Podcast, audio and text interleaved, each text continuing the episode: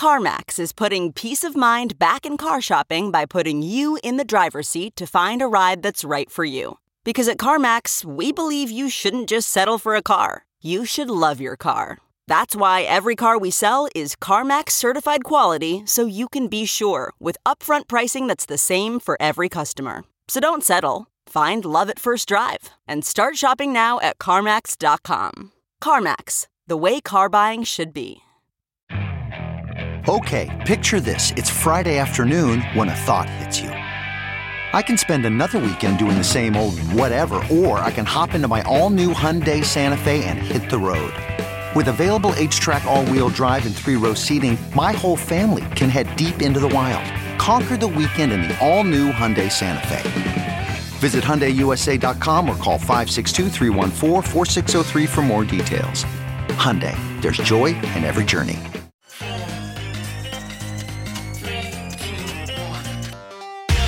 Welcome back to The Breakdown with me, NLW. It's a daily podcast on macro, Bitcoin, and the big picture power shifts remaking our world. The Breakdown is sponsored by Nexo.io, Chainalysis, and FTX, and produced and distributed by Coindesk. What's going on, guys? It is Sunday, July 3rd, and that means it's time for Long Read Sunday. And oh boy, are we getting spicy today. Before we get into that, however, if you are enjoying the breakdown, please go subscribe to it, give it a rating, give it a review, or if you want to dig deeper into the conversation, come join us on the Breakers Discord. It's a place where people actually discuss things without everything devolving into stupid personal invective, which, as you'll see, is kind of hard to come by. So come on over to bit.ly slash breakdown pod and have fun with us. Lastly, a disclosure as always in addition to them being a sponsor of the show, I also work with FTX. In case it's not abundantly clear, bear markets are big, big on psychodrama. This week, unbelievably, the big drama was around Nick Carter and his credentials as a Bitcoiner. It started when he announced his venture firm's investment in Dynamic, which is a wallet based sign on company. Almost immediately, a horde of folks started calling him a shitcoiner, saying that they couldn't believe that Nick Carter, defender of proof of work, eloquent explainer of Bitcoin himself, was a shitcoiner. Now, if you've ever heard Nick talk, you will know that he is not a wilting violet. And when the fight was brought to him, he had no problem fighting back. One of the results of this was a Medium post called Setting the Record Straight, or a eulogy for Bitcoin maximalism.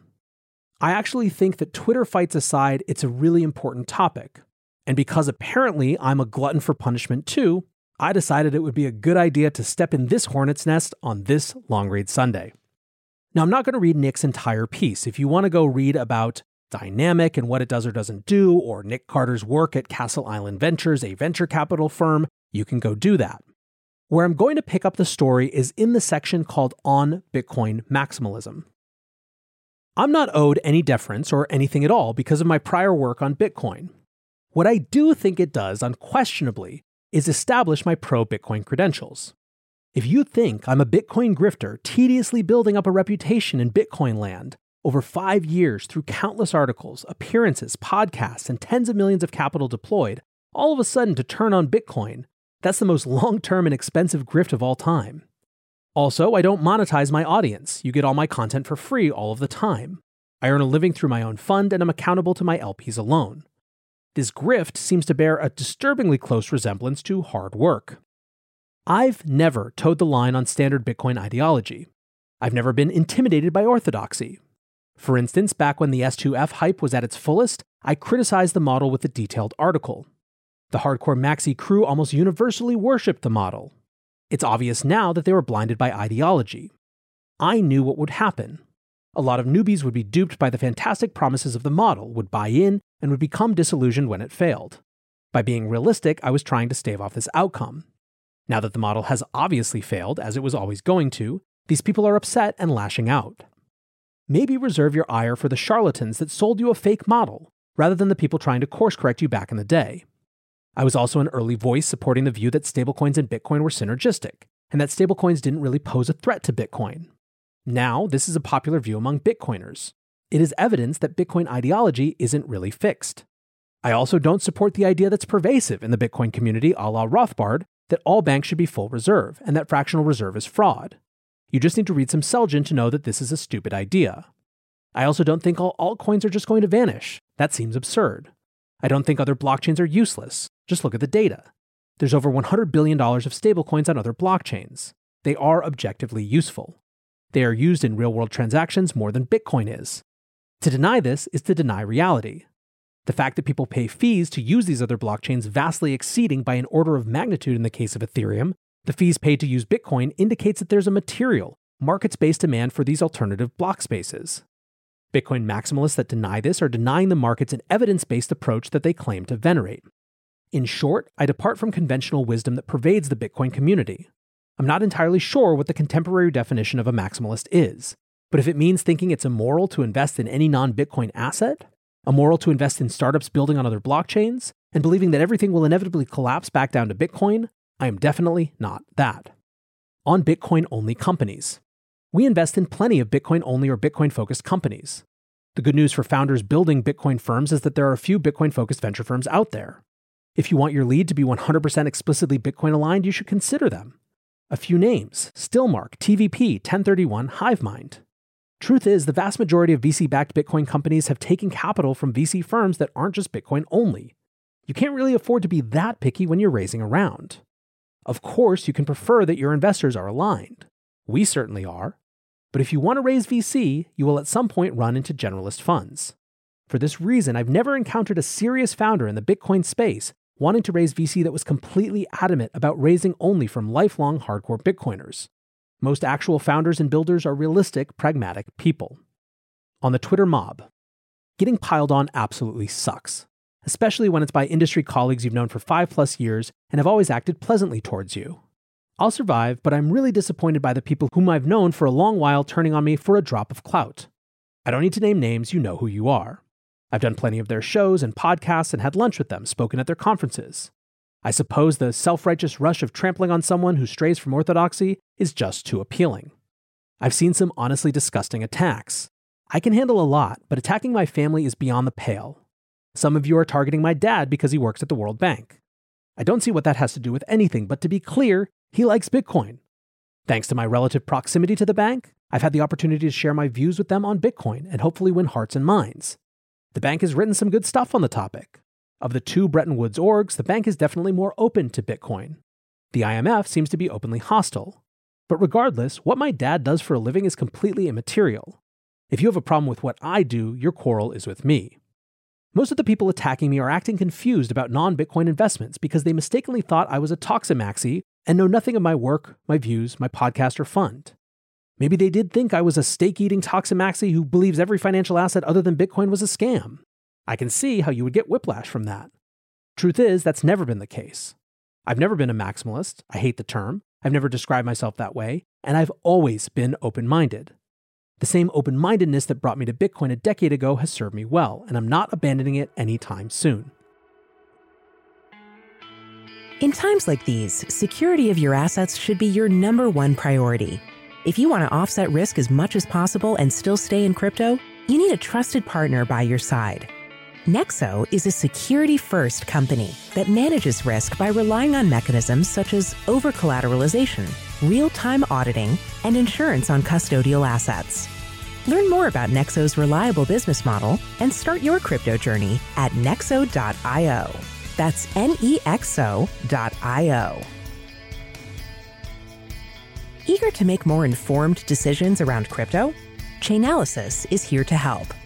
Chainalysis demystifies cryptocurrency by providing industry leading compliance, market intelligence, and investigations support for all crypto assets. For organizations like Gemini, Crypto.com, and BlockFi, gain unparalleled visibility and maximize your potential with the leading blockchain data platform by visiting us now at chainalysis.com slash coindesk. The breakdown is sponsored by FTX US. FTX US is the safe, regulated way to buy and sell Bitcoin and other digital assets with up to 85% lower fees than competitors.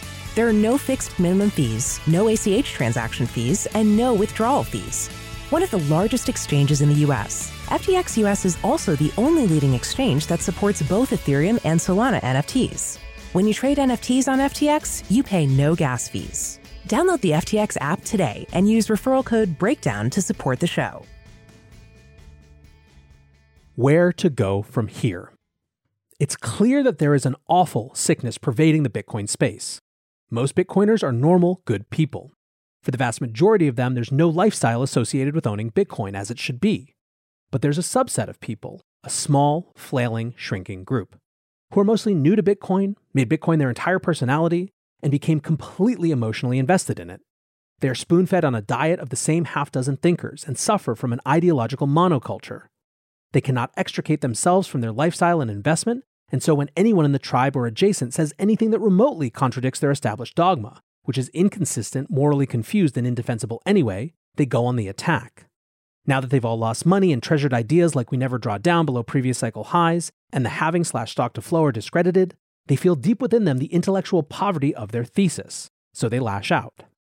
Everyone in the Bitcoin and crypto industry knows what I'm talking about. The moral basis of these people is cartoonish. It's something that might appeal to a toddler. It's a dreadful binary. Every financial asset other than Bitcoin is a scam. Every blockchain other than Bitcoin is a scam and doomed to fail, even if they are objectively thriving and charging more for block space than Bitcoin. If anything interesting is built anywhere other than Bitcoin, it will inevitably return to Bitcoin, even if this has been false for the last 10 years. Investing your time or effort anywhere other than Bitcoin is misallocation, malinvestment, grifting, or a scam. I'm cringing even typing these words out. I'm genuinely embarrassed to be associated with these people. Ultimately, Bitcoin is not a lifestyle. Bitcoin is not a steak dinner. Bitcoin is not a meme and it's not laser eyes. Bitcoin is a profoundly useful tool. It is impregnated with some ideology, but it is not the ideology that these people profess. The core Bitcoin values have to do with property rights, individual human dignity, self determination, privacy, autonomy, and monetary predictability. Bitcoin attracts me for that reason, and I'll keep supporting it with all the resources available to me, regardless of how anyone describes me. I'm not being sacrificed, and I am not rage quitting. I've been here much longer than virtually all of my critics, and I am certain I will outlast them. I can also pretty much guarantee you I will continue to be far more impactful than them. Their ideology is extremely brittle and grows more strained by the day. The testable tenets of Bitcoin maximalism, as I interpret it, are getting bleaker all the time. The S2F model is discredited. The halving is moronic. The sidechain thesis did not happen. Liquid did not succeed. Lightning is interesting, but not everything. Bitcoin is not the reserve currency of anything, not even the crypto industry. Elsewhere, Smart contract stuff is interesting and worthwhile. Rollups and other interesting L2 models are gathering steam. DeFi is worthwhile and getting more sophisticated with the rise of uncollateralized lenders. NFTs aren't going away and are getting more creative and useful. Non monetary applications like decentralized social graphs or decentralized domain systems are gaining traction and genuinely matter. None of that is getting built on Bitcoin right now. The critical mass of developers, liquidity, and dev tooling is elsewhere. Ethereum isn't going to vanish no matter how hard the maxis pray to Gensler. DeFi liquidity isn't going to dry up. What's actually likely to happen is Bitcoin the network and the asset will be decoupled, with Bitcoin settling on other transactional spaces. That's how Bitcoin and DeFi will be harmonized. The maximalists coming at me lack the perspective and depth to even consider something like this. They are intellectually stunted. I am not pessimistic on Bitcoin. I'm just interested in the world as it actually is, instead of the world of utopias and pleasant delusions. My case for Bitcoin has always been more robust and resistant to shocks than the case these maxis make, because theirs rely on fantasies like the stock to flow, the inevitable collapse of altcoins, or hyperbitcoinization. I'd be upset if I believed in those things too. I've always spurned externally imposed labels, and now is no different. Call me whatever you want. You can keep your laser eyes and beefsteak dinners. I'll be here doing my thing. Back to NLW here. Nick pulls no punches and needs no further support, frankly, but I did want to share how I think about this and how it impacts the show. First, a note on terminology. I'm not going to wrap everything in the mantle of quote unquote Bitcoin maximalism. There are tons of folks out there who are first or only interested in Bitcoin who don't fit the patterns of what I'm going to talk about. If you've spent even five minutes on crypto Twitter, you know exactly the type of folks we're talking about here. It's the aggressive, come out of the woodwork to fight you for any perceived slight folks that we are talking about. People who don't seem to know any other words besides coin and scam. These are the people who claim toxic like a badge of honor and then spend every day trying to live up to the title. First of all, it's important to note that there is history here. There have been big battles in Bitcoin. The New York Agreement, the block size wars, these were battles that genuinely challenged the way that Bitcoin was developing and that needed the plebs to rise up. I fear, though, that they've trained people to think that Bitcoin needs to be defended at all times. I don't believe that's the case.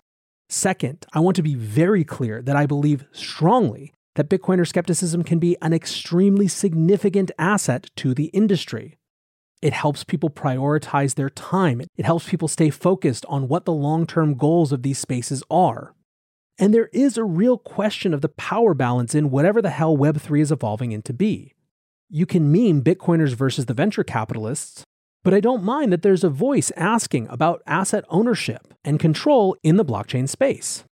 Third, no matter what people say or how much they want to call others snowflakes or any other bullshit like that, tone and the way that people talk to each other matters.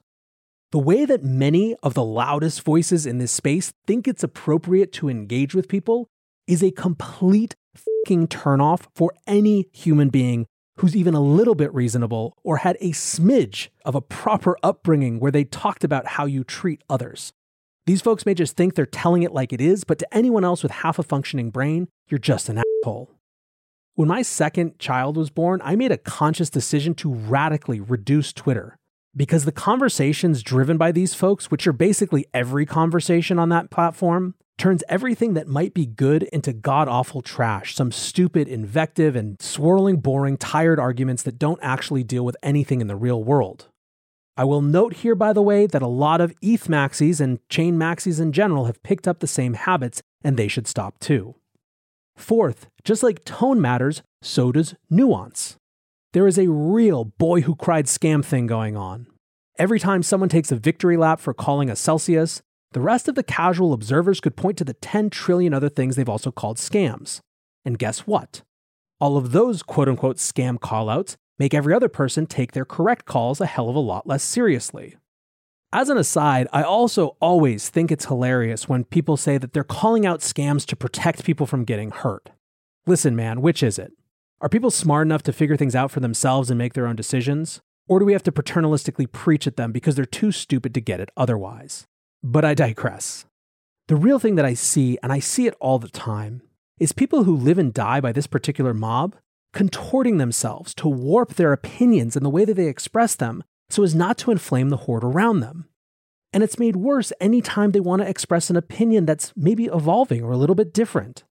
There is nothing so sad to me as a group of people who pride themselves as heretics and dissidents who are actually nothing more than their own new brittle orthodoxy. Look, I'm not trying to convince you not to be a Bitcoin maximalist in the sense of only caring about Bitcoin.